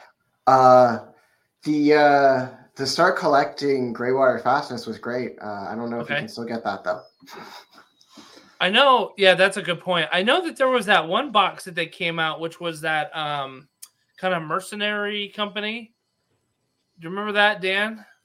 I do. That was a little while ago, but I do remember that. Um, one other thing I will say is this is sort of petering out, but when Cities of Sigmar came out, a ton of dwarves hit the secondhand shelves Mm. at our local Mhm. store. Um, like if you were looking at those shelves, you could see dwarf like I think multiple people sold their collections of dwarves to our local game store um, when New Cities of Sigmar came out. And maybe it was just AOS players who were so mad that the new book apparently dispossessed are really bad in AOS right now. Oh. And They get the Uh, bone splitters treatment. yeah, and COS humans are really good in AOS right now. But um but we know they're not going to old world, right? I mean, do we know that? Do we know they're not being old worlded? It seems like such no an idea. it seems like it would be such an unforced error to give up on Tolkien dwarfs as an archetype. You know, especially if it's like cities of Sigmar are very much like we took a historicals faction and just made it like just a little bit AOSE, but still if you play historical war games, you'll look Yeah. at cities of Sigmar and recognize them. Like they're they're here to be not too crazy. And it just seems like having the dwarven version of that, like it would be so stupid to give that up. Yeah. So I don't know. I'd be really surprised if they got taken out of the game. I wouldn't be surprised if we eventually saw like a refresh of them, or like if they got a Warcry warband that was all of a sudden like a new AOS unit for them or something like that. Yeah. I don't know. I think uh, when they retired a bunch of Cities of Sigmar models a while back, they hit some elves, they hit a lot of humans, and they didn't hit any of the dwarves. right. Yeah, that seems indicative. That seems like really, yeah, I don't know. Like this is the second time I've engaged in Nottinghamology when I shouldn't have. You're but it welcome. Yeah, it feels like some like it that feels significant to me. I don't know. Yeah. Also, you know, uh, if if you're looking to get dwarves, uh, it's not hard to find fantasy miniatures of dwarves from every company that makes fantasy miniatures. That's true. So That's true. Yeah, there's a lot of um there's a lot of like if you go to like MyMiniFactory and stuff like that, there's a lot of like really good proxy dwarves that you could use that represent hammerers or you know um uh you know cogsmiths etc so like you know if you got a printer i mean that prerequisite is that you got a printer right so Yeah. um but yeah it's And that's good, another reason I think it'd be crazy for GW to give that up because like D&D is so popular that if you have the best looking Tolkien dwarves on the market, which like Yeah. those sculpts are so old now that I think that they're comparable to the other sellers out there. They're not really like better or worse. They're kind of you know, they're just they're just as good. But yeah if you have the best ones, like it's got to be such a moneymaker if you put out just like a real, like much how that command core box for Cities of Sigmar is like that is a D and D party. Like that's just clearly that's Right. all that that's meant to be. Is like here is every fighter you'll use in D and D. Like you have four D and D characters. Well, guess what? Three of them are in this box. Um, right, right. And it just feels like doing that for dwarves is such a no brainer um, that I would be shocked if they didn't do it eventually. Yeah. Yep. I was just looking at the online and they have dwarves, but everything is temporarily out of stock. Yeah. So a little tough there. Um, But yeah, a Cool. All right. box with like a dwarven cleric and a dwarven like warrior, like one Yeah. kind of grungy dwarven warrior and then one very paladin-y dwarven warrior. Like it just seems like that box would sell like crazy. yeah. Yeah, I agree. Yeah. I agree. Awesome. Awesome. Well, um, let's talk. Let's do, let's see, we're about an hour 30. Let's hit our events and call it a night. What is that? How's that sound? Yeah, Um, yeah, I think that's great. All right. So we um, heard through the grapevine and throughout the community that there were a lot of events that happened this last weekend. It was the most events of Warcry in one weekend ever. Um, I Yeah. think what was there?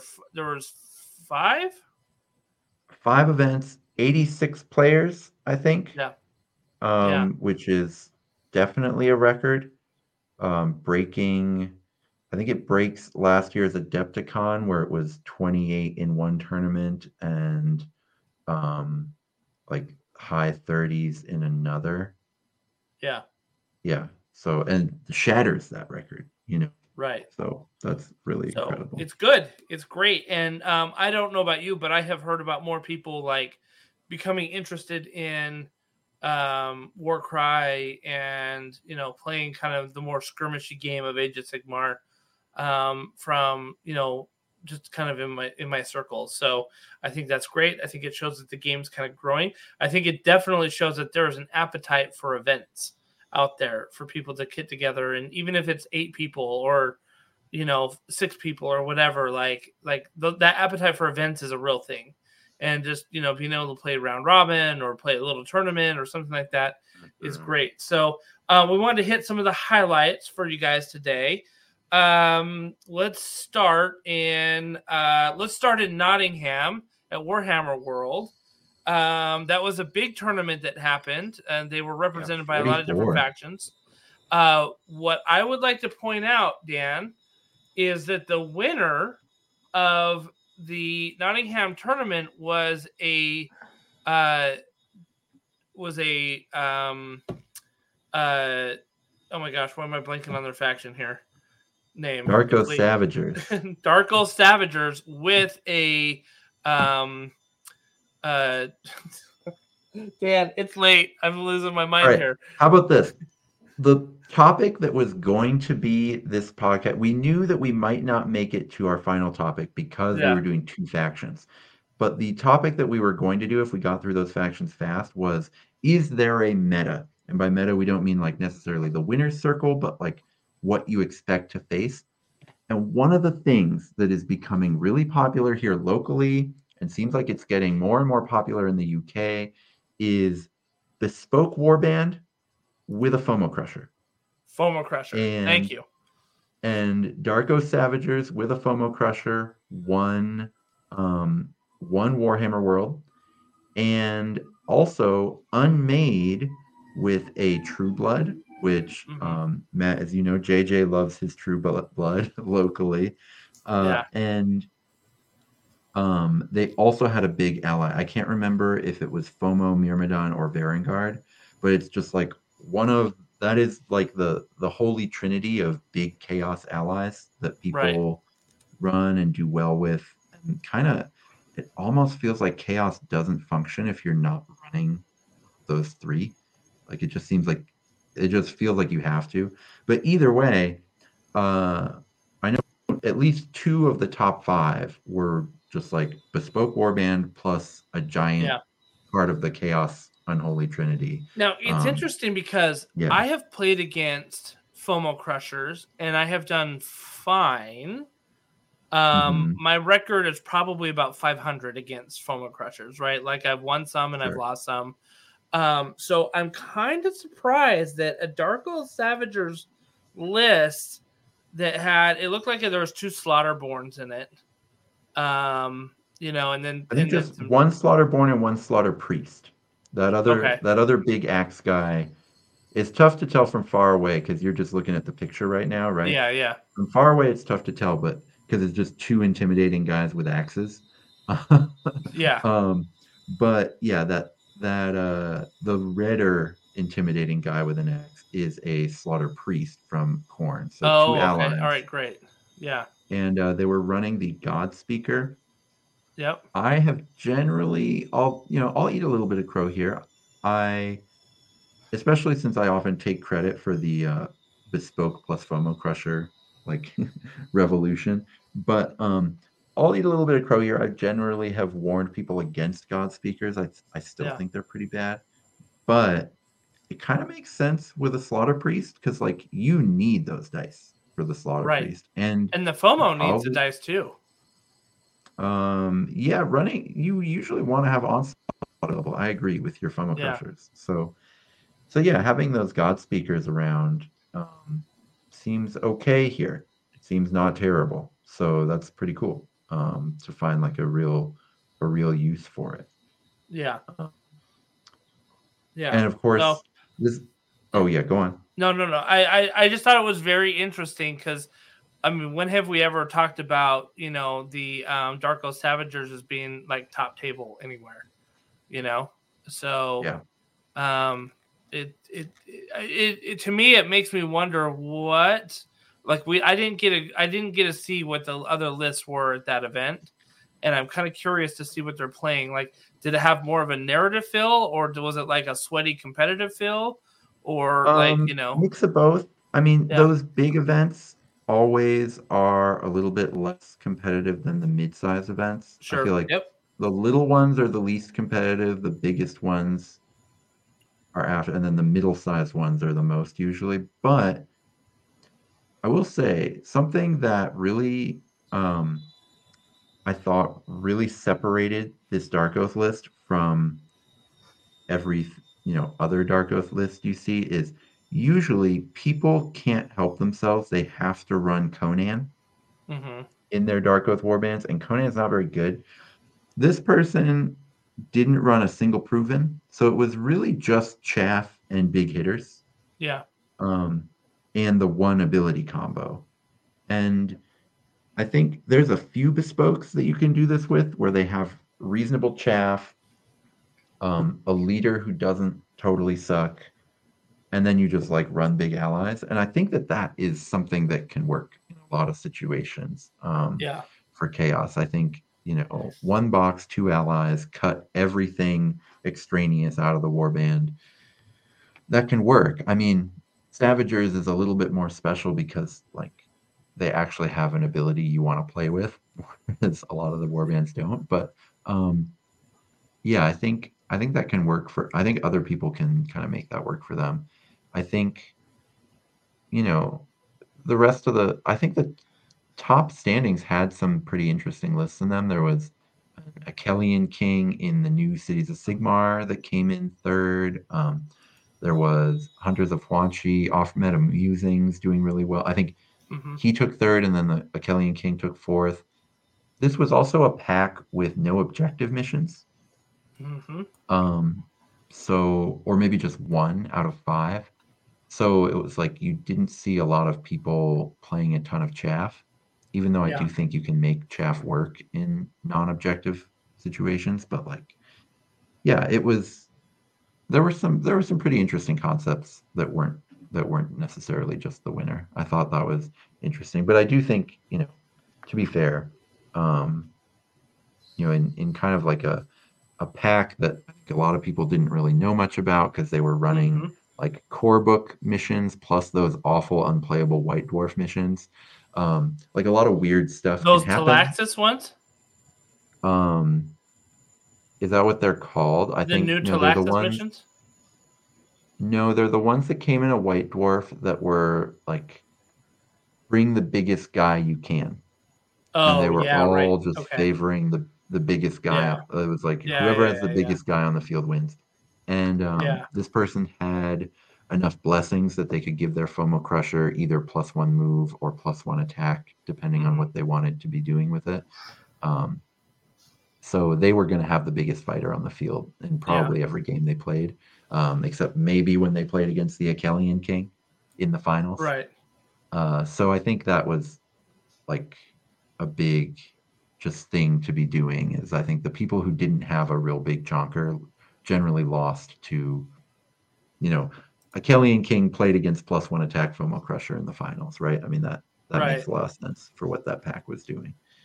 Um, but yeah, kind of kind of cool stuff. I think there's a few tournament reports out there if people want to look. Yeah. Um, I haven't checked them all out, and I think there's more forthcoming. But um, I think by the time this podcast goes out, I think they'll all be out, and I think a lot of people, you know, War Games on Toast was there, um, Off Meta Musings was there. The winner yeah. was actually a French YouTuber um, who has a skirmish games YouTube channel yep. in France. Yep. Um, so you can kind of Google that. Um, I wish I had their name on me, uh, but unfortunately I don't. Um, but I you can see it. I'll look on, for it here in just a second. But uh, yeah, yeah, I mean, keep talking. So yeah, cool stuff. Uh, but there were a bunch of other tournaments too that we could kind of maybe just real quick talk about the winners from them. Sorry, the winner was William Zantor, mm-hmm. and his YouTube channel is WizGame TV. There we go. So check it out. Um, yeah, he posted in the uh, War War Cry Facebook page about mm, you know mm, winning. There we go. Awesome. So there we go. Yeah. Yeah. Um, cool. All right. So we had another event at uh, in New Jersey. Um, so all of you that had to travel there, I apologize on behalf of the organizers because you had to go to New Jersey. Sorry about that. Um, but apparently they had a good, uh, decent turnout. I think they had um, eight to ten players, maybe nine, something like that. But the, no, it was 10, a decent. Yeah. yeah, it was a it was a decent turnout. Um, they had some of our guys that came down at Nova and played. No, uh, most notably, uh, Peter American Cabbage, who is just an absolute bully on the tables and has no mercy for anyone or their feelings. Um, yeah, Peter, Merciless I hope you're cabbage. listening to this. yeah, Peter Mercer Cabbage. Yeah, he um so Peter, um, this was supposed to be kind of like um, don't bring your sweatiest list. We have some new players here, right? And he didn't. In fairness, he didn't bring his sweatiest list. it's true. It's true. He did not bring his sweatiest list. Instead, he brought a list. And he's like, I'm going to try this out and see how it works. He had a Killaboss with boss hacking, uh, boss hacking and rusting flail, which is a decent fighter, especially as a leader. He had three, three Fellwater Troggoths, and he had a Boggleye, a Brewgit, and Shank, and that rounded him out to 910 points. And then he yep. put blessings on each of the Fellwater Troggoths so that they were doing um, like extra damage, you know, and they were yep. just bullies out there on the table. I guess round four, one, five, three, four for yeah. 200 points each and oh. 28 wounds, which is very reasonable as a profile. So that's and they've cool. they've got some great abilities. They have the throw up ability, right? And then they also have the regenerative ability, which are all yep. like like good options. And uh, I guess turn one he tabled his opponent.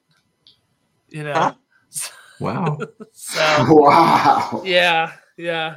Well, not turn Just one. Sorry, round one. Round okay. one. He not, oh. not turn oh. one round one. Round one, he tabled his opponent, you know, and um, I don't know. I just, you know, I when I was hearing this, I just all I could think of was um, Adam Sandler, like in the kindergarten recess with the dodgeball. You know, he gets there, he's like, "Now you are all in big trouble," and he's just like pummeling these poor new guys with like, you know, dodgeballs. You know, so I love it. You know, well done. Like I said, Peter, I hope you're listening to this. No, we love um, Pete. Like we love Peter. Peter's a great friend uh, of the show, obviously. You know, and what I love about Peter is he's always trying out like new things. Like who mm-hmm. who thought about bringing three Fellwater Troggoths? Like ready. I've played yeah. I've played against two two times I played against a Fellwater Troggoths, and one of them was Peter, and he had brought one in his Gitz list. You know, mm-hmm. um, so trying three with the um Killaboss, like the Killaboss is no slouch out there either, you know. So um yeah. it's a very killy list. Very killy list. So absolutely. It's pretty sweet. Um, but the beat goes on. So we also Yes. had a tournament in Wisconsin, hmm uh, in Wausau, and a few of the Madison folks went over there. And um, there's like a pretty steady play group in Wausau, Wisconsin, where they don't necessarily overlap a ton with the like like the obviously the Minnesota play group is pretty online because I'm very online with Warcry and the Madison ones people hear about, but um, you know these guys aren't really on like the discords and stuff, Hmm. but they do get regular tournaments in and a uh, Madison player went over and brought a pretty sweaty list over there and and ended up winning their tournament. Um, but a pretty scary looking. It was a Varanguard with Blade as the leader, then a Oh Dark gosh. Oath. It this says Dark Oath Yes Queen. Um, and then a Slay Fomo Queen, slay. and then a FOMO Crusher, because Uh-huh. obviously, of course, and then four Yeah. Marauders, and then 40 points of blessings. So they could have either gone, um, depending on the matchup, he could have gone like plus one move on the Crusher, plus 15, having 15 points to do something with the Dark Oath Queen, or he could have gone 40 points for a uh, Wild Dice, or he could have gone like plus one crit on the Dark Oath War Queen and plus one attack on the FOMO Crusher. Lots of different options that are pretty good that you can do with 40 points of blessings there. Um, we have seen this type of list win a few tournaments now where it's Mhm. Dark Oath War Queen plus a FOMO Crusher plus, you know, either a Myrmidon or a Varanguard, depending on what you want to do there. But um, It's Yeah. hard to kill those things. That's the problem. Do you know what I mean? Like mhm. that. If that Dark Oath Queen gets to you first, you're a goner. I mean, she's she's a beast. Yeah, and it feels like people have finally figured out a way to make her ability matter. Like she, Uh-huh. I think when 2.0 came out, I think a lot of people kind of looked at that model and were like, this, she kind of has some potential here. But people didn't really make it work at first. And now people are Yeah. kind of figuring out how to pair her with FOMO crushers in a way that Mhm. actually works. Um, maybe, maybe it's blessings that have made it better. I don't know. But it seems like it's been doing really well lately. Yeah.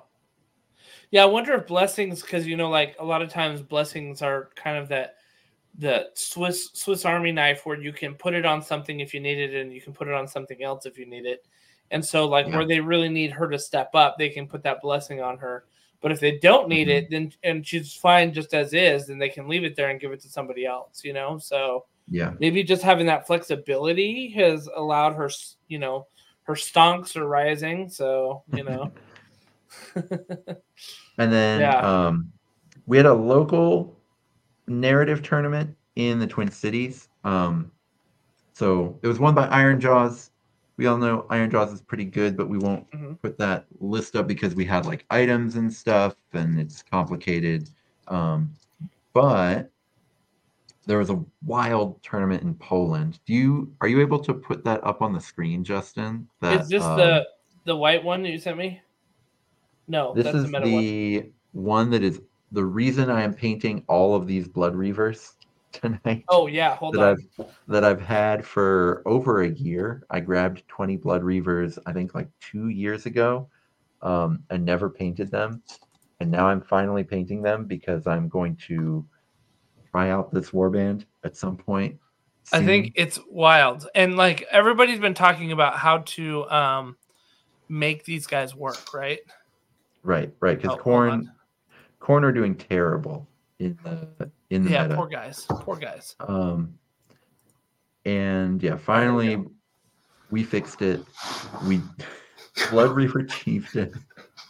Dude, it's so bad. There's 14 fighters in this list. It's out of control. Out of control. So uh, it's a thousand points, 14 fighters. There's the Blood Uh-huh. Reaver Chieftain, right? 120 points. He's a hero. You have a Blood Warrior with Goreaxe and Gorefist at 100 points. And then you have literally 12 Blood Reavers with Reaver Blades after that. It's Yep. Th- this is literally the book of like the introduction of AOS. Did you ever read that book? It was um no.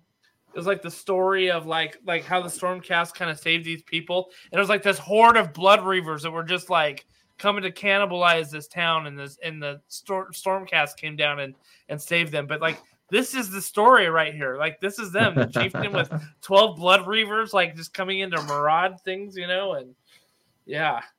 And apparently wild. they only played one objective mission in that tournament. And this person was just able to win non-objective missions by just surrounding their opponents and just flooding them with blood reaver damage, um, which is pretty sweet. This is like the worst gang initiation ever. You know what I mean? Yeah. You're like completely surrounded, and everybody's just like whack, whack, whack, whack. yeah, might take seven of them to kill you, but guess what? They've got they've got them. They've got them all. Got the numbers. Yeah, exactly, exactly. A two Brutus, A two. You know, mm-hmm. so yeah, yeah, yeah. So this is pretty sweet, and I am going to try that list out. Um, I think I'm going to play them uh, against because I also have everything except for the Slaughter Priest for the Warhammer World list that won. Um, so I'm going to try to play this against them for a, a, uh, battle report on the channel once I get these Blood Reavers painted. So I'm very excited. I like it. I like it a lot. I can't wait to I can't wait to hear this. Like it would be so hilarious if all of a sudden it's just like Blood Reaver spam became like part of the meta. You know, it's like if you wanted yeah. to win, you had to learn how to deal with Blood Reaver spam. yeah, I'm going to a tournament pretty soon. I don't think I'm taking Blood Reaver spam, but um, you know, I should. I should take yeah, Blood Reaver spam. Right, exactly. exactly. Awesome, awesome. Well, thank you for everybody to, you know, in in in you know, s- sending out your reports of your events. Like it's always good to hear about what's going on in other places and like what you guys are up mm-hmm. to. Um, I know, like, I wish I could be running more events more often, and so it just it's really nice to see that you know people who have even recently got into the game, um, not too long ago, but they've like had experience running like Age of Sigmar tournaments or 40k or Kill Team. It's like, oh yeah, no problem. We'll we'll run a, a Warcry tournament and uh, or event or whatever you want to you know want to want to play. So, um, look if you if you are like, hey I want to know how to run an event, but I don't know where to start. Our Discord is a great place to ask questions because we have a lot of people that have run events in there, and everybody's super friendly and can give you advice on how to like start one up.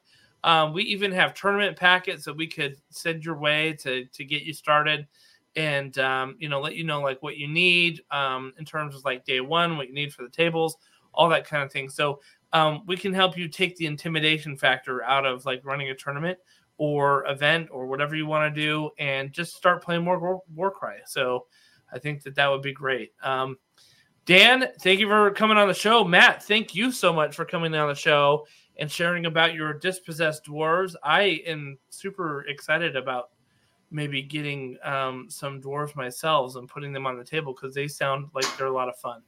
And I think, in my opinion, we didn't really get into our meta discussion, but I think that – um, the dispossessed are an anti-meta uh, list, right? Um, ones that can counter the kind of the big lists out there and surprise people because not a lot of people are playing them. So I like that. I like that a lot. So thank you so much for coming on the show and, and talking to us about that. And uh, everybody else, uh, thank you so much for listening. We appreciate your time. And uh, we hope that you all have a great night, and we will see you at the tables. Not everybody.